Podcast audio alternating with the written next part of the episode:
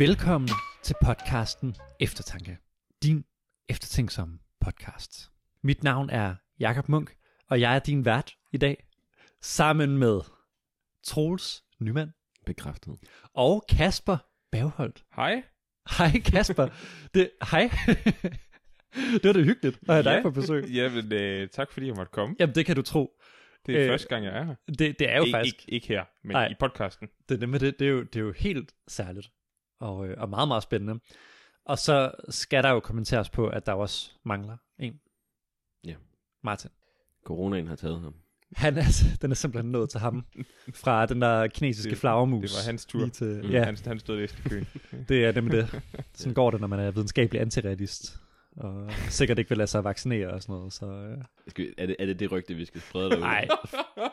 Jeg er helt sikker på, at Martin har vaccineret. Jeg har faktisk ikke spurgt ham. Op, det op, op til flere gange. Ja, nemlig. Så, Men det, er Det- ret, men det er ret vildt, han, har- han har fået det af bare ved Ikea. Hold da op. ej, er det rigtigt? Uh-huh. Okay. Der kan man også nemt fare vild og Ja. ja. bruge alt for lang tid. Ja, og der må være, han sagde jo, der var helt absurd mange mennesker derinde. Ah, altså, okay. sådan, så på den måde kan man ikke bag på ham sådan her i, sådan i hindsight. Ja. Det ved jeg ikke. Jeg skal da ikke i Ikea. Nej. Nej. Okay. Opfordringen her med givet videre. Hold jer fra IKEA. Ja. Hvad mindre du er typen, der gerne vil have det, Ja, så værsgo. Ja. ja præcis. Og apropos øh, steder, man kan fare vild, så skal vi jo også i dag tale om et emne, som mange en teolog er faret vild i gennem tiden. øh, vi skal tale, Det er vi skal tale Har om du stået i lære hos Kåre Kvist? Eller Ja, det skulle man tro, ja. ej, ej, den var helt ad hoc. Vi skal tale om Messias. Ja, det skal vi. Og øh, det er jo derfor, vi har inviteret dig, Kasper. Fordi du jo har skrevet en bog om messianisme. Som når den her podcast kommer ud, kan forudbestilles på Ja. ja. forladscenter.dk. Ja. Og det er vildt, fordi indtil nu, der har, pod, eller nej, der har, der har bogen jo været lidt ligesom Jesus. Ja, Ja. At, at den kommer snart. ja, Den kommer lidt Ja. ja. lige om Den kommer lige om lidt, Kommer som lige en om tyv om natten, og vi ved ikke, hvornår. Og nu ser det ud til, at den faktisk altså, kommer ikke bare snart, men også inden for en meget overskuelig mm. horisont. Ja, Mm. jeg har den nok i hånden i morgen. er det rigtigt? Mm. Wow. Og der snakker vi altså, Ej, snakker vi 20 timer. Ja. Om 20 timer. ej, var det sindssygt. Men måske mindre. Hvor- Hvordan har du det, Kasper? Er det ikke sådan en, en meget intens Jo. følelse? Jo, det er det.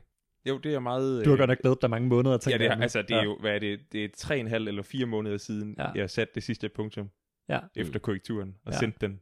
Og øh, Og siden der har jeg tilføjet fire kommaer. Mm. Okay. Wow. Ja. jeg, og jeg har fundet, jeg har fundet to fejl. Er det rigtigt? Ja. Det er det. Okay.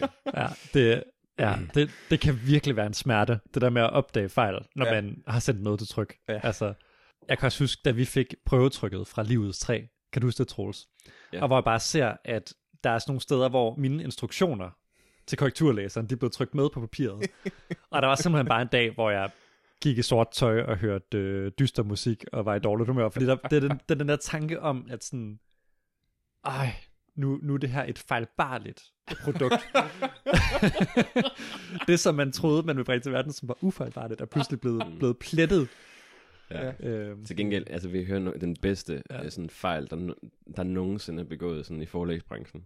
ja, det vil jeg gerne. Altså dels, der er rigtig mange eksempler på, at, hvad hedder det, at øh, omslaget og bogen er blevet vendt om, Uha. så det er på hovedet. Ja. Det er meget sjovt. Det er Ja. altid sjovt. Øh, min yndlings dog er, da Kristi Dagblad, dig, det var før reformationsåret, Mm. udgav den her kæmpe store, øh, højt, hvad hedder det, nærmest oppustet rum, hvad hedder det, øh, biografi om Luther. Ja. Og så er det simpelthen bare et af kapitlerne, der bare går igen. Så du får det bare Nå. en gang til. Okay. Sådan, jeg kan ikke huske, hvilket kapitel. Sådan kapitel 12, det, det, er, det er der bare to gange. Ej, hvor mærkeligt. Okay. Det fortsætter bare. Ja, Hold det er ikke, ikke Ja. den udgave, jeg har, det er så også anden udgaven, paper, Mm. paper, paperback-udgaven, Ja. hvor de til gengæld har glemt at trykke det kort, som er på, Ej. på indersiden af omslaget, øh, som de henviser til flere gange. ja. Ej, det går nok Altså, den ikke slags fejl har vi da trods alt ikke begået. Hvis Nej, jeg heldigvis da. Det er bliver spændende. Vi glæder os til at se den. Gå ind og forudbestil den, når I hører det her. Og, og Christi Dagbladets forlag er et ganske Ja. udmærket forlag, ja. som ikke generelt har fejlbehæftede bøger. Nej. Nej, det går ikke, at, at øh, Semper-podcasten sidder her. skal ikke, og, skal ikke skal- flere jeg- konspirationsteorier. Nej. Det er nok- det er nok med Martin og Ikea. Ja, præcis. og, og, og, og vi skal Ja. ikke være uvenner med Christi Dagblad. Nej, der har vi virkelig ikke. lyst til. Præcis. Det er, jo den, det, det, er jo, det, er jo den, det er den måde, vi kommer til at tjene penge på i fremtiden. De køber os. eller et eller andet. Det finder Tror du det? Ja, af. Ej, det gør de nok det være. Men det er bemærkelsesværdigt, at det, hvad hedder det... Ej, der, der er selvfølgelig Philip Christoffersen, Mm. der laver det, der tror om for Christi Dagblad. Mm. Udmærket podcast, det må folk gerne lytte til. Mm. Eller opfordring givet. Men alle de andre øh, aviser, Mm. hvad hedder det, opjusterer jo helt vildt deres øh, podcast-satsning. Mm. Det er som om Christi Dagblad halter lidt efter. Men det handler måske også om deres segment. Hmm. Jeg indtryk af, at Ja. deres læserskare er kirkefolk over 65, eller præster. Ja, der, vi, vi har i hvert fald en god del der, ikke også? Det, det må man jo nok indrømme. Og det er måske ikke podcast-segmentet. Nej. Den gennemsnitlige podcastlytter er en øh, kvinde øh, i midt-30'erne. Perfekt segment til Så, eftertanke. så hvis du sidder derude og er en kvinde i midt-30'erne, så Ja. ja. er så, det spot on. Så, så det her lige Ja, til dig. præcis. det, det, det, her, det her det er lige til dig. ja. Ja. Nå, Og det er det da. Det vil jeg gerne stå mål for. Det er også, Præcis. også til præster og folk over 65. Ja, de, alle er velkomne. Ja. Også efter Det er godt. alle har godt af at høre Messias, Ja. især. Mm. Ja. og jeg tænkte på, Kasper, vil du ikke starte med at fortælle lidt om, øh, om din motivation for at gå i gang? Jo, det vil jeg gerne. Det var sådan, at i, i december 20, Mm. der var sådan et lille åndehul i nedlukninger, hvor man faktisk gerne måtte mødes og lave ting. Ja. I Mm. december 20, i begyndelsen af december Mm. 20. Og der var jeg blevet inviteret ud i en øh, lokal forening under Israels Missions Unge her mm. i Mm. Aarhus. Og de ville gerne have mig til, eller de spurgte, hvad jeg ville sige noget om, og så sagde jeg, om, øh, øh, jeg vil sige noget om, hvad det betyder, at øh, Jesus han er Messias. Mm. Det gik jeg så i gang med at, og jeg tænkte lidt over. Mm. Jeg havde øh, nogle tanker, som jeg havde gået med et stykke tid, og aldrig bare lige sådan fået dem kondenseret. Men, men nu var der ligesom lejlighed til at få skrevet det ned sådan mere punkt for punkt, og formulere nogle sætninger på det. Mm. Og øh, det var bare, hvis jeg selv vil sige det, ret godt. Mm. Det var ret spændende, og, og det, var, det var virkelig, jeg tænkte virkelig, wow, der er virkelig meget Mm. her, som jeg gerne ville have sagt Mm. da vi så øh, der så i løbet af foråret 21, hvor mm. Vi så var i nedlukning og sad derhjemme og havde online undervisning og. Mm. givet mig noget så gevaldigt, så tænkte jeg, nå men øh, jeg kunne da tage det der, jeg, øh, først så lavede jeg faktisk et manifest. Det skal okay. Man gøre nogle gange. Jeg lavede Messias manifestet, og øh, det, er, det er aldrig blevet trykt nogen steder øh, sådan, som et manifest, men det er faktisk det, jeg har taget udgangspunkt i Nå. i anden halvdel af min bog. Det er det her manifest, jeg lavede Okay. med, hvad, hvad tror jeg havde, øh, syv øh, punkter Ja. eller sådan noget. Øh, siger, at det, at Jesus han er Messias, det betyder at... Nå, og, og, og det gik jeg sådan og bryggede lidt på, og så tænkte jeg, jamen, det vil jeg da prøve, sådan at sætte nogle flere ord på, så mm. gør det lidt mindre manifestagtigt, men, men alligevel kom ind til kernen af, hvorfor er det vigtigt, at Jesus han er Messias. Mm. Øh, for at kunne besvare det spørgsmål, så er man også nødt til at overveje, hvad er en Messias? Og derfor så var jeg nødt til, at oprindeligt var det kun et kapitel, men det, det var hurtigt lige så langt som hele anden halvdel af bogen. Så jeg var nødt til at gøre det til en del for sig, Ja. om hvad er en Messias, mm. eller hvad var en Messias. Fordi det, Messias var et ord, der gav mening Mm. for de første Jesus-troende jøder, Mm. fordi det var et ord, der gav mening for jøder helt generelt. Mm. Man vidste, hvad en Messias var, fordi Messias øh, betyder den salvede. Det er simpelthen øh, det er egentlig aramæisk og så hebraisk, Mm. og betyder den salvede. Øh, egentlig, egentlig så betyder det øh, påsmurt, Aha. øh, eller øh, det, på græsk for eksempel, der hedder det Kristus, Mm. og det er et, et øh, adjektiv, som betyder, at noget det er påsmurt. Der er, øh, jeg fandt et sted Mm. hos en græsk øh, komediedigter, eller hvad hedder sådan noget, komedie- og tragediedigter vel, Ja. som, øh, som havde en, en sætning, hvor der er en prinsesse, der spørger, om, om det her lægemiddel, hun skal tage, om det er, øh, om det er i, i pilleform, eller om det er til at smøre på, Ja. om, om det er Kristus, spørger hun. er det Kristus? er det Kristus, eller er det en pille? ja, ja, det er- Også en god alternativ titel til Mm. bogen der. Ja. ja. Tænk på det næste gang, man har psoriasis eller eller andet. Ja. Ja. Den tur. ja, ja så, så salver man sig selv. Ja. Så, så Mm. Krist, Kristus og man sig selv på græsk i hvert fald. Ja. Nå, så... Øh, øh, Lurpak Kristus. Ja. Wow. ja. Nå, så, så jeg, jeg var nødt til ligesom at, at gå ned i, i nogle af de her... øh, Heldigvis har vi, kender vi mange tekster fra, Mm. den, fra den periode, man kalder det anden tempels jødedom, hvor man blandt andet reflekterede over det her spørgsmål, hvad er en messias, hvad er Mm. en kristus? Og det gjorde man ud fra øh, nogle tekster i det gamle testamente, så, så det er ligesom... Øh, det, var- det, var et, det, det er et spændende arbejde at finde ud af, øh, hvordan, hvordan man tænkte Mm. i den samtid, som Jesus og Matthæus og Markus og Paulus var en del af. Det er det nemlig. Enig. Har vi husket at sige, hvad bogen hedder? Nej, det tror jeg ikke. Den hedder Den Salvede. Bogen hedder Den Salvede. Ja. Og så har den en undertitel. Historiske og teologiske perspektiver på Jesus som Israels messias. Yes. Nu synes jeg, at vi skulle have sagt Den Postmorte. Den påspurgte. Ja. ja. Ja. Det er rigtigt. Og i stedet for en krone på forsiden, så kunne vi have haft en Nutella med. Eller den, den beoliede. Ja. Det oliede. Ja, måske Den Salvede fin. Ja, den er god. Jeg synes i hvert fald, det, det er ret interessant, det der, du siger, Kasper. Og det er også, jeg synes jo også, det er interessant, fordi det skaber sådan en meget umiddelbar kobling til mange af de ting, vi har snakket om her i podcasten tidligere. Mm-hmm. Altså, det er jo faktisk noget, der har været lidt et, øh, et øh, ledemotiv i mange eftertankeafsnit. Det her med, at vi bliver nødt til at genopdage den kulturelle kontekst, som det nye testamente blev skrevet lidt ind i. Og det er jo meget interessant, fordi der er jo lidt af det samme, som du har gang i, ikke også? At du siger, Gamle Testamente, vigtig baggrund for Nyt Testamente, men der er altså også en anden baggrund, som er vigtig. Ja. Nemlig anden tempeltids jødedom. Lige nøjagtigt. Ja. Og, og, det, og det er faktisk en rigtig vigtig pointe, Mm. mm. øh, at, at når vi... Ej, lad mig starte med et eksempel. Ja. Der er masser af farisæere i evangelierne. Altså, Jesus snakker hele tiden med farisæere, Mm. men der er ingen farisæere i det gamle testamente. Der er ingen farisæere i det gamle testamente. Der er masser af synagoger i evangelierne og i apostlenes gerninger. Der er ingen synagoger i det gamle testamente.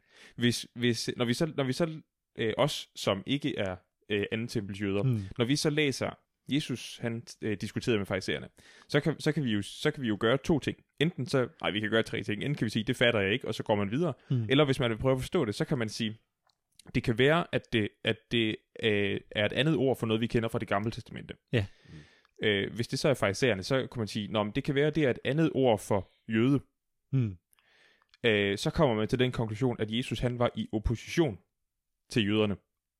At Jesus Uha. han var en, der stod udenfor og var i, og hele tiden kritiserede jøderne. Ja. Fordi han kritiserer farisæerne ret meget. Mm. Eller man kan sige, det kan være, det svarer til noget i dag. Øh, det kan være, det svarer til jøderne i dag. Mm. Rabbinsk jødedom. Så får man øh, også en Ja. Jesus, der står i opposition til moderne jødedom. Mm. Og for synagoger, der kan man sige, men det kan være, det svarer til templet. Øh, og det er forkert. Og det kan også være, at man siger, at det svarer til en kirke. Mm. Det er også forkert. Mm. Så hvis vi, hvis vi vil forstå, hvad en fariser er, og hvad en synagoge er, så kan vi ikke gå til Gamle Testamente. Mm. Det kan vi simpelthen ikke. Øh, og Nyt Testamente forklarer det ikke. For Mm. mm. det, er så, det er så integreret en del af den kontekst, Nyt Testamente er skrevet ind i. Ja. Så for at finde ud af, hvad en fariser og en synagoge er, så er vi nødt til at gå til anden tempels jødedom, Ja. som er den vigtigste kulturelle kontekst for at forstå det nye testamente. Den vigtigste. Lad os sige, den vigtigste historiske kontekst for at forstå det gamle testamente. Nej, Ja. det nye testamente, slut. Ja. Og, øh, og, og selvfølgelig, altså, man kan sige, historien starter i det gamle testamente. Ja. Og alt, hvad der sker i det andet tempel jødedom, bygger oven på det gamle testamente. Mm. Altså, vi kan, ikke, altså, vi kan ikke udlade det gamle testamente. Mm. Men, men det gamle testamente er aldrig uformidlet Mm. i jødedommen. Altså, så på, på Jesu tid, der var det gamle testamente formidlet Mm. gennem de her skrifter, som man også havde. Mm. Så, så på den, i den forstand er det den vigtigste kontekst, ja. fordi det er, det er udlægningen af det gamle testamente. Mm. Ja, så jeg tror, vi holder fast i, at det er den vigtigste, og så måske den vigtigste historiske kontekst, og der er noget kultur, som har rødder længere tilbage osv. Ej, hvor interessant. Godt, og, og jeg håber også øh, lidt provokerende. Det Håber, der er nogen, der lige håber jeg tænker, også. "Sat- Det er også en lige det." spids formulering, Ja. ja. men øhm, Det, det er også godt. jeg vil gerne... Det- Ja. Ja. Det kan vi godt lide. Ja, jeg tror endda, jeg har, jeg har skrevet den, så jeg står ved det. Ja, fantastisk. Det håber jeg virkelig. Super godt. Men det er meget interessant. Og hvad så i forhold til det begreb, som, som vi skal snakke om nu, ikke også? Messias. Øh, kan du lige prøve at udfolde lidt det her med Messias-begrebet i spændingen mellem det gamle testamente, der er et Messias-begreb der, der er måske også noget i anden tempeltids jødedom. Er der noget kontinuitet? Er der noget diskontinuitet? Altså, der er jo, der er jo, der er jo helt klart en udvikling. Mm. Mm. Øh, siden 2. verdenskrig, der har man i, i øh, forskningen været meget sådan øh, skarp på at, at skelne mellem den slags messiaser, der er i det gamle testamente, og den mm. slags messiaser, der er i øh, det andet tempels tekster. Mm. Og, og den skillen er måske ikke helt så simpel. Det er i hvert fald en af, en af de forskere, jeg har læst, som, som argumenterer for det, at, at den skilning kan ikke opretholdes, fordi den er ikke så simpel, som, som, øh, som man har fået gjort det til. Men hvis man, hvis man skal prøve at trække nogle linjer, så kan man sige, at en messias, eller det at være salvet, er et udtryk for, at man er indsat af Gud til en særlig opgave, Mm. en særlig tjeneste, en særlig funktion. Og autoriteten til den opgave ligger i det, at man er salvet. Olien, det er typisk olie, man bliver salvet med, mm. repræsenterer den her autoritet. Så det er konger, der bliver salvet, og det er præster, der bliver salvet. Og så plejer vi også at sige, at profeter bliver salvet, men det, altså, øh, vi har et eksempel i Gamle Testament, en tekst i Gamle Testamente, hvor der står, at der er en profet, der, øh, det er profeten øh, Elias, der får til opgave at salve Elisa. Vi hører aldrig, om det sker. Og så har vi en, øh, og det er det eneste sted, der står noget om profeter, der bliver salvet. Så har vi øh, i Salmernes bog og første krønikebog, tror jeg det er, øh, det er den samme tekst, der bliver gentaget. Øh, der bliver patriarkerne omtalt som profeter og salvede. Men, men, det, men ellers så, så kender vi ikke til, at profeter skulle være salvede. Nå, men det er for så vidt også ligegyldigt. Pointen er, at... at øh, Jeg synes, det er en sjov lille detalje. ja. Pointen er, at, at konger og præster i hvert fald blev salvet. Mm. Øh, fordi de havde en særlig opgave, særlig tjeneste. Og, øh, og det er sådan set det grundlæggende, at olien symboliserer autoritet og myndighed. Og, og det gør det både i det gamle testamente og i det andet tempels tekster. Mm. Så kan man sige, det... Øh, nej, især i det gamle testamente, der kan Messias betegne en, altså en konkret historisk person. Fordi der havde man en konge, der faktisk var salvet. Mm. Mm. Og man havde en præst, der faktisk var salvet. Men, men kan også i det gamle testamente bruges om kongeembedet, for eksempel. Salme 132, tror jeg det er. Der, der øh, står der, at, at øh, Gud han vil sørge for en lampe til sin salvede. Og, og det, det forstås altså, så- altså, at Gud han må, må lade kongedømmet bestå til evig tid. Mm. Så der bliver Messias brugt om, øh, eller den salvede bliver brugt om, altså om det, at der er en konge. Men ja, så, så der, er, der er en, det kan bruges som en historisk person. På et tidspunkt så stopper man med at salve sine konger, Mm. fordi man stopper med at have konger. Øh, det var jo sådan, at kongedømmet bliver øh, nedlagt på Mm. ret brutal vis. øh, udflyttet, øh, vil, vil Ja. man måske sige, hvis man skulle lave sådan en newspeak. Mm. Øh, det, de kom i hvert fald i eksil. Mm. Og da de så kom tilbage, så var, de ikke, så var jøderne ikke et selvstændigt land, og derfor kunne man dårligt have konger, øh, for der var ligesom nogle andre, der var konger. Så der stoppede man med at salve sine ledere. Mm. Men man stoppede ikke med at omtale dem som salvede. Altså, eller øh, det der sproglige udtryk, den salvede, det gav Ja. ja. stadigvæk mening. Ja. Ikke mindst fordi man jo fortsat læste de samme helligskrifter Mm. Hvor det ord blev brugt. Og på et tidspunkt stopper man også med at salve sine præster, fordi øh, præstedømmet går fra at være noget, der blev overleveret på sådan retmæssig vis, mm. til at være noget, man kunne købe sig til. Mm. Mm. Så, så præsterne stopper med at være retmæssige præster, så stopper man også med at salve dem. Og det er inden Nytestamentets tid? Det er inden? Nytestamentets Okay, tid, ja. aha. Altså, så så Ja. den sidste konge bliver formentlig salvet der før eksilet, som kommer i Mm. 587 før Kristus, og den sidste præst bliver salvet en gang i det andet århundrede før Kristus. Ja. Men, men udtrykket Messias, Ja. den salvede, lever videre. Ikke mindst øh, som en, en drøm, eller en, Mm. mm. en vision om, at der må komme noget igen. At Gud han igen må oprette et kongedømme og et, et seriøst og retmæssigt præsteskab. Altså de refleksioner er der mange af på det andet tempels tid, og, og i Nytestamentet også. Altså hvad er en messias? Mm. Og, og det er derfor, man ligesom kan tale om messianisme, Mm. som er sådan et, et udtryk for de forventninger om, at Gud han vil oprejse en messias, der skal gøre et eller andet. Og det er netop der, at, at det er spændende, fordi øh, hvad er det, den messias skal gøre? Det er man øh, meget uenig om Mm. i de her forskellige tekster, vi kender. Der er ikke, der er ikke noget entydigt billede af, hvad en messias skal gøre, hvordan en messias skal se ud. Mm. Skal en messias være konge, eller præst, eller måske begge dele, eller skal der være to messiaser, eller skal der være tre messiaser måske? Skal messias overhovedet være øh, jøde? Der er masser Okay. af... af der, der, er, der er en tekst, Der er som der i hvert fald... Ikke? Der er, jo, der er en, en tekst, som i hvert fald kan tolkes som et udtryk for, at der er en jødisk gruppering, der har forventet en egyptisk messias. Mm. Altså en egyptisk konge, en farao, som, som Gud han ville bruge som sin salvede til at indvarsle sit kongerige. Okay. Og, og det ligger jo egentlig ret godt i tråd med, med den her tekst hos Esajas, hvor Kyros, den persiske konge Kyros, Mm. bliver kaldt for herrens salvede. Altså herrens Aha. indsatte konge. Og, og, og måske er det den, som nogen ligesom har tænkt videre over. Ja. Det, kan Gud så også bruge en Ægypter? Og, og måske, til synligheden har de sagt, jamen det kan han godt. Nå, så der er masser af forskellige ja. øh, forståelser af, hvordan en messias skulle se ud, og hvad Ja. han skulle gøre. Og, og, og der, er også, der er også tekster, som taler om, at Gud han skal gøre noget, uden at gøre det gennem en messias. Øh, der er masser af tekster, der taler om eskatologi, altså om, Mm. at Gud han vil ligesom vil, vil afslutte den nuværende tidsalder. Der er masser af tekster, der taler om eskatologi, uden at tale om messias. Og, og det er måske det er faktisk en af mine vigtige pointer. Hvis, hvis vi går rundt med sådan en forestilling om, at alle jøder på Jesu tid, de havde en klar forestilling om, hvad en messias var. De havde Mm. mm. måske endda en checkliste, de havde fået udleveret hen mm. Mm. i børnesynagogen, øh, med 50 øh, Ja. bibeltekster, Hmm. der sagde noget om messias. 50 messias profetier. Ja. Mm. Øh, og så havde de fået udleveret en, en rød kuglepind, og så skulle de tjekke, tjekke ud på den der liste, hvornår de havde set det opfyldt, og så havde de fundet Messias. Øh, eller hvis vi går ud fra, at, at alle jøder til alle tidspunkter har haft sådan en levende forventning om, at Gud vil sende sin Messias, så tror jeg, Ja. vi tager fejl. Fordi Ja. det er der ikke for mig at se tekstbelæg for at sige. Nej. Men der er nogen, der på nogle tidspunkter har talt meget stærkt om Messias, og på andre tidspunkter har man talt mindre stærkt om Mm. mm. Messias. Hmm. Og desuden har der været forskellige forestillinger om, hvad en messias var.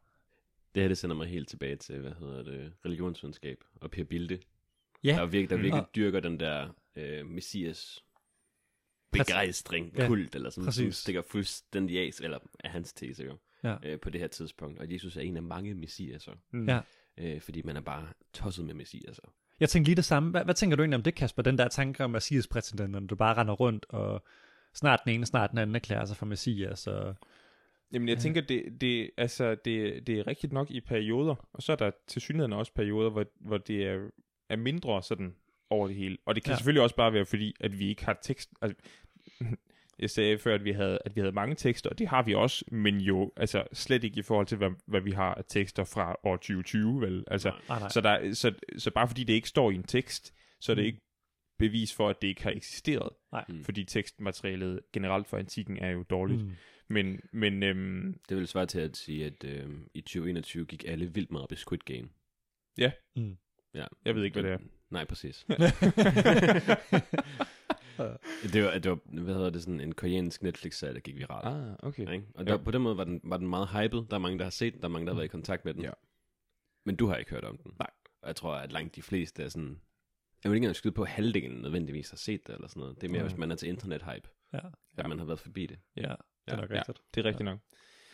Men, men altså for eksempel, øh, en, en af de, altså vi har en mand, der hedder Josefus, mm. som, øh, som lever lige, øh, altså 30 år senere end Jesus, men som, som er antik jødisk historieskriver. Mm. Så han øh, har simpelthen skrevet jødernes historie. Mm. Og selvfølgelig har han en bias, det har vi alle sammen, og han skriver til romerne, så selvfølgelig er han interesseret i at fremstille jøderne på en bestemt måde. Mm. Men der, når man læser ham, så får man det indtryk, at for eksempel da, lige omkring da Herodes den Store dør, det er et, et, fire-fem år før, Mm. før Jesus bliver født, sådan ifølge vores almindelige datering af det, Mm. der, der får man det, det indtryk, at der skete ligesom sådan en eksplosion, Mm. en messias eksplosion, ja. fordi nu var kongen død, så nu var der mulighed Aha. for, at andre kunne blive konge. Okay. Så, så der, Josefus skriver i hvert fald om, at der var forskellige oprør rundt omkring. Ja. Så var der en, der, der gjorde oprør på den ene måde, og en han brød ind på kasernen og tog alle sværene, og Mm. det er helt tydeligt, de bliver beskrevet som tronprætendenter. Ja. Det vil sige som messiasprætendenter. Ja. Altså, de bliver, ikke, de bliver ikke kaldt messias, men, men, de, men de forsøger at tilrende sig en autoritet mm. og en magt og blive konge, og altså dermed blive messias. Ja. Ikke i sådan en eskatologisk forstand, Nej. jeg er Guds udvalgte, nødvendigvis, men i den forstand, at de forsøger at blive konger Ja. og ledere øh, af Guds folk. Det er meget Og, spændende. og nogle af, dem, Ja. nogle af dem kombinerer det så med templet også, og det er Mhm. et sådan meget stærkt messias motiv at, at kombinere konge og, og tempel. Mhm. Mm. Det gjorde både David og Salomo. Så, så, så snart man, man siger tempel, så siger man noget om autoritet Mm. mm. og myndighed Mm. mm. og messias. Hmm. Jeg synes, jo, det er meget interessant, den der, at der var en messias-figur her, som ikke så meget var den der fromme, frelsende, eskatologiske figur, som vi tit tænker på i dag, men som var sådan ret politisk, og en, der, der nærmest prøvede at tilregne sig magten i samfundet, ikke også? Er, er der noget af det, som, som vi kan bruge på, øh, på evangelierne, og deres messias-begreb der? Mm. Eller tror du, at, går vi galt i byen, hvis vi, hvis vi tænker de to ting sammen?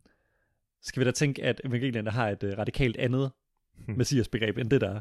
Nej, altså jeg tænker, evangelisterne, de deltager i det her sprogspil, som man kan kalde det. Altså Ja. de, de er en del af den her verden, hvor Mm. man kunne tale om messias på de her forskellige måder. Og, og derfor så tænker jeg også, det er rimeligt at, øh, altså, øh, ja, at læse dem inden for det, Hmm. øh, den verden, det paradigme. Mm. Altså så, for eksempel, Jesus han rejser rundt i Galilea og Judæa og taler om Guds kongerige. Og det er jo, altså, øh, på både græsk, øh, eller det er det sprog, som det er skrevet ned på, på græsk, og, og formentlig også på aramæisk, hvor han har sagt det, der er det altså et ordspil på romernes rige. Mm. Altså rom, romeriet på græsk hedder He Basileia ton Romaion, og Jesus han taler om He Basileia tu Guds kongerige, eller Mm. Guds rige i stedet for romernes rige. Mm. Altså så, øh, og, og Jesus mener selvfølgelig noget andet med det. Det kan vi se, når vi læser det på afstand. Men prøv at forestille jer, at du bor i Capernaum, Mm. og så kommer ham her vandreprædikanten forbi, og det eneste, du hører ham sige noget om, det er, at Guds rige er på vej. Altså, selvfølgelig har man da hørt det inden for konteksten af, at vi lever i Romeriet. Ja. Så selvfølgelig har man hørt det som et politisk budskab. Når man, hvis man så har slået følge med ham, så kan det være, at man har fundet ud af, okay, han mener måske noget andet med det. Et andet eksempel er, at, at evangelisterne kalder ham for nogle steder for Guds søn. Ja. Og det er jo et ord, som, eller en titel, som kejseren kunne bruge om sig Mm. selv. Ja.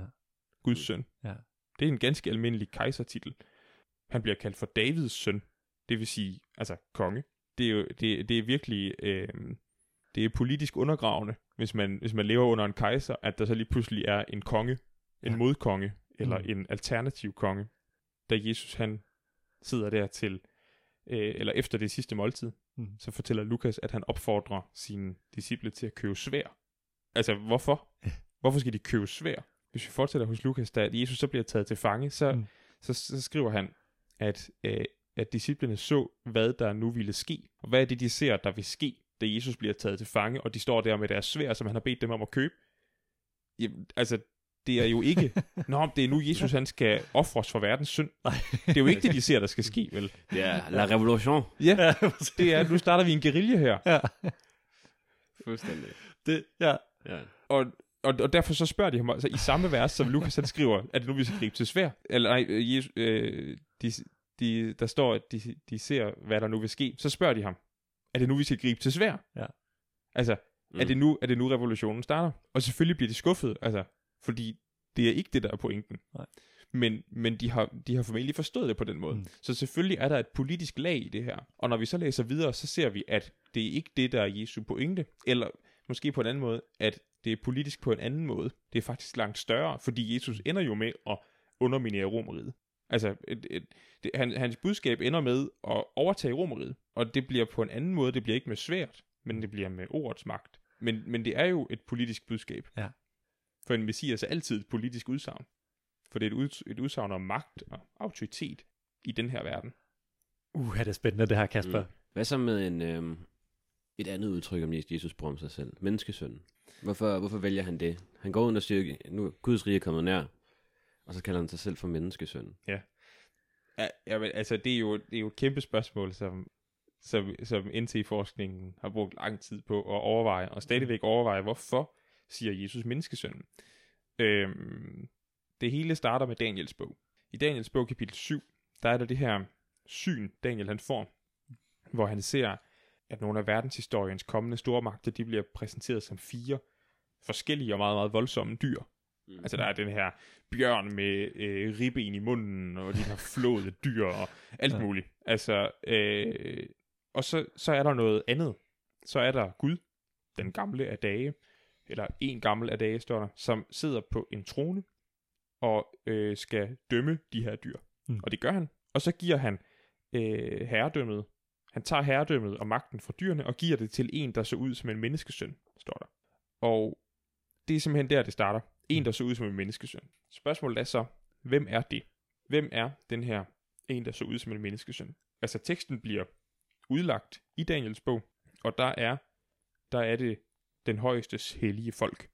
Det vil sige Israel. Ja. Israels folk. Ja. Det er Israels folk, der er den her, der så ud som en menneskesøn, som skal overtage magten fra alverdens store riger. Og, og, men, men det her motiv, en, der så ud som en menneskesøn, der er, nej, lad os starte med først, at det er Israels folk, det er et kollektivt begreb, men det er jo samtidig også et, et individ, ikke? Ligesom at de her dyr repræsenterer konger, som repræsenterer kongeriger, Mm. så det er både kollektivt og individuelt. Sådan er, er Israels folk repræsenteret ved en, der ser ud som en menneskesøn, Mm. og samtidig er det jo også et udtryk for lederen eller repræsentanten ja. for det folk. Ja. Nå, og så lever det her udtryk videre i de refleksioner, der så sker sidenhen i det andet tempels jødedom. Øh, hvem, hvem er den her menneskesøn? Hvem er det, der skal repræsentere? Mm. i, i de skrifter, der hedder dødehavsskrifterne, Mm. som man fandt dernede ved det døde hav, det er i navnet, øh, tilbage i, i 40'erne og frem efter, der reflekterer man også over det her udsagn, og, og kobler det med øh, nogle messianske titler. Mm. Altså fordi i Daniels bog, der er det ikke et messiansk udsagn. Det er ikke, et, altså, det er ikke som sådan et udsagn om, øh, specifikt om kongen, det er mere et udsagn om, at, at Guds folk består. Mm. Men titlen her, øh, eller udsagnet menneskesøn, bliver gjort til en titel, og bliver koblet sammen med andre messianske titler. Mm. Guds søn, for eksempel. Gør, Og gør, det, gør det det andre steder end dernede, blandt ja, kum, kumranfolk? øhm, ja, i 4. Esras bog, for eksempel, Mm. som er en, en, en apokalypse, som er øh, formentlig først er skrevet omkring år 100 efter Kristus. Der bliver menneskesønnen også kaldt for Guds søn, og noget, noget af det, der bliver sagt om menneskesønnen, bliver også sagt om øh, min søn Messias, mm. som Gud han siger her. I første Enoks bog bliver, øh, den er svær at datere, men den stammer formentlig fra før øh, Kristi fødsel. Øh, I første Enoks bog, der bliver menneskesønnen beskrevet som, med nogle ord, som ellers bliver brugt om Guds søn og om øh, Messias. For eksempel bliver menneskesøn beskrevet som præeksistent. Nej, så, så min pointe er bare, at der sker en refleksion Mm. øh, og en videreudvikling af det her motiv fra Daniel 7. Det bliver fortolket i en mere messiansk retning. Og det tager Nytestamentet jo fat i. Når Mm. Nytestamentet bruger ordet menneskesøn, eller udtrykket menneskesøn om, om Jesus, så er det jo et udtryk fra Daniels bog, som er blevet fortolket. Det er jo det, der er det vigtige, at det er blevet fortolket, det er blevet tykket på. Så dem, der har hørt Jesus sige menneskesøn, de har jo, øh, de har jo ikke kun tænkt på Daniels bog, de har også Mm. tænkt på alle dem, der havde tænkt på Daniels bog sidenhen. Det er for så vidt stadig et lige så kryptisk udsagn, men, men det er i høj grad et udsagn, der siger noget om autoritet, Mm. om magt, om myndighed. Et messiansk udsagn. Så da Jesus for eksempel der i slutningen af Matthæus siger, mig er givet al magt i himlen og på jorden, så alluderer han helt tydeligt til Daniel 7, menneskesønnen, der får overgivet herredømme og magt Mm. og myndighed. Og, og det er jo et messiansk udsagn, og det har nogle konsekvenser for, hvad disciplene skal gøre, men, men menneskesønnen er, et- er et messiansk udsagn, Mm. selvom det ikke nødvendigvis er det i Daniels bog. Men det er det blevet, øh, og endda meget tydeligt. Og så er der alle mulige forskellige spændinger med, at, at menneskesøn både er øh, individuel og kollektiv, så han er sådan repræsentativ, og, og, og Jesus bruger udsagnet på forskellige måder, altså både om den funktion, som han har, sådan, når han kommer igen, og den opgave, han har nu, og han taler også om en menneskesøn, der skal lide og dø, og det er ikke noget, mm. som vi kender andre steder fra, at menneskesøn sådan skal, eller at Messias i det hele taget skal lide og dø. Mm. Jo, i 4. Esras bog, der dør Messias, men, men det her, det er ikke problematisk eller noget, fordi selvfølgelig dør han, for han er et menneske. alle mennesker dør. Ja. Så øh, Guds konge skal dø, selvfølgelig skal han det, for alle skal dø. Øh, der bliver ikke, det, det, det har ikke nogen særlig vægt. Mm. Det, at Messias han øh, ja, dør for andre, for eksempel, det er kun noget, vi kender i Nytestamentet. Fra den tid i hvert fald. Okay. Mm. Ja. Der, der, så sker faktisk noget interessant sidenhen i jødedommen, fordi øh, jødedommen udvikler sig jo på mange måder Mm. sidenhen, og, og øh, i, i en af retningerne inden for, for jødedommen, der havde man sådan en, en rabbi, der hed øh, Schneerson. Schneser. Rabbi Schneerson. øh, det var sådan, øh, kort sagt kan man sige, det var sådan en, en, en form for jødedom, der er meget sådan, minder om sådan en vækkelseskristendom, altså Mm. sådan meget sådan aktivistisk og og handler om personlig tro og sådan noget. Nå, Mm. øh, da, da Rabbi Schneerson han så bliver syg og dør, så er der faktisk nogen, der begynder at, øh, øh, eller de sidste år af hans liv var der mange, der havde overvejet, om han var Messias. Øh, da han så bl- øh, bliver syg og lider og dør, så er der nogen, der begynder at spørge, kan Messias egentlig godt lide og dø? Ha. Og måske endda, måske endda blive levende igen. Det var, der, det, det var en Okay. refleksion, der skete inden for den her del af jødedommen. Altså ikke inden for jødedommen generelt, men inden for den her afdeling af jødedommen, der begyndte man simpelthen at overveje at læse nogle tekster i Gamle Testamente med de briller, kan Messias lide og dø? Hold da op. Ja, Nå, det- det øh, ved jeg slet ikke nok om, til vi kan snakke helt vildt meget om det, men det er bare interessant, Ja. at det er ikke en tanke, som ligger i det gamle testamente. Nej. Mm. Altså, det er, jo der, det er jo derfor, at disciplene ikke fatter en bjælle af det. Ja. Det er fordi, det er helt Mm. nyt. Og de, er ikke, og de er heller ikke vant til at tage for eksempel tekster som Den lidende tjener hos Esajas Nej. 53. Nej, nej, og, og overhovedet ikke. den messiansk. Overhovedet ikke.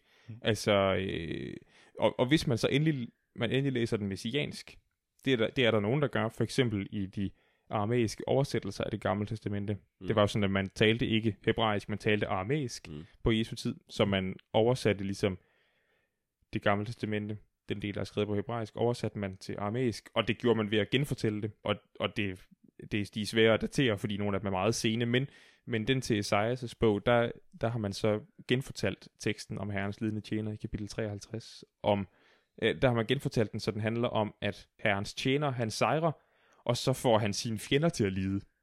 Klart. Mm. Så, så, altså, så man tolker den for så vidt messiansk, ikke? Og, øh, Gud han udvælger en, som skal have magt, og så skal han have magt på den måde, han får de andre til at lide og dø. Ha. Mm. Ja. Ja, det er jo lidt noget andet. Ja. Det er lidt en anden tolkning, Ja. end den nye testament, det ender med. Ja. Ja. Ja. Okay. Vi er, vi, er, vi, er, vi er nået et punkt, hvor vi begynder at kalde det her en del 1. Ja. Okay. Øhm, Og det er jo også det lidt af bogen, vi har været forbi. Ja, præcis. Så det giver jo ret god men, men jeg mening. synes, det kunne være meget sjovt sådan at opsummere lidt. Ja. Faktisk. Ja. Øh, fordi vi har været forbi, hvad en messias er. Mm. Det er en, det er en mand, der er blevet postmort. Ja. Mm. Og jeg har, jeg har ikke kunne finde nogen eksempler på, at det bliver brugt om kvinder. Så det Nej. er en mand. Det er en mand. Altså, det er ikke... Øh... Ja. Og det, hvad hedder det, knytter sig til autoritet. Særligt til konger og øh, præst, præster. Mm. Måske profeter. Måske. Altså, man kan sige, sidenhen, den refleksion, der sker sidenhen, der tager man nogle, der kan man tale om Messias på en måde, der bruger nogle motiver, som i det gamle testamente bliver brugt om profeter. Ja. Men, men, men øh, vi har ikke ret meget belæg for at sige, at, at alle profeter blev salvet. Men, men man kan godt tale om Messias som en, der skal komme og undervise og, og oplære Guds folk. En, der skal udlægge Guds ord. Mm. Og det er, jo, det er jo langt der var en profetopgaver. Så i den forstand er, er profetismen også messiansk. Ja. Og øh, i Nyt Testament kontekst, så er udtryk som menneskesøn, Davids søn, Guds søn, i virkeligheden øh, lavet med ekstreme politiske forventninger mm. om en nærtstående revolution. Den kan jeg godt lide, den der. Ja. Den er sjov, synes jeg. Øhm, hvad er det? Frihed, lighed og broderskab. Ja, præcis. Ikke? Ja, i hvert fald frihed. Altså, det er jo, det er jo sådan Ja. ja. set, det, er det har vi jo måske glemt at, at, at tale om. Altså, Mm. mm. den politiske virkelighed, som øh, det jødiske folk lever i på det her tidspunkt, er jo, at de, at de er underlagt fremmede stormagter, og så har de en kort periode under makabærerne og hasmonerende, hvor de, hvor de har politisk og religiøs selvstændighed, og så Mm. kommer romerne. Og, og ham der Herodes, han får slået nogle handler af med romerne, så de bliver underlagt dem og så videre. Altså, så, så, de, så de er et undertrykt folk. Mm. Og det er jo derfor, at, at, øh, at det kan give mening at tale om en messias. Altså fordi, når man i det gamle testamente har nogle tekster, der handler om, at Gud han er konge, og så lever i en politisk virkelighed, hvor det, hvor det, hvor det er kejseren i Rom, der sidder på magten, mm. så konflikter det. For Mm. hvordan kan Gud være konge, hvis romerne sidder på magten? Og det er i det spændingsfelt, at, at mange af de her tanker, de opstår. Så selvfølgelig er det, poli- er det politisk, er dermed ikke sagt, at, at vi så bare også i dag drager politiske konsekvenser en til en. Altså det er noget andet, ikke? Og det er en Mm. anden snak, men for Nytestamentets forfatter er det jo helt klart blandt andet et politisk budskab, at Jesus han er Messias.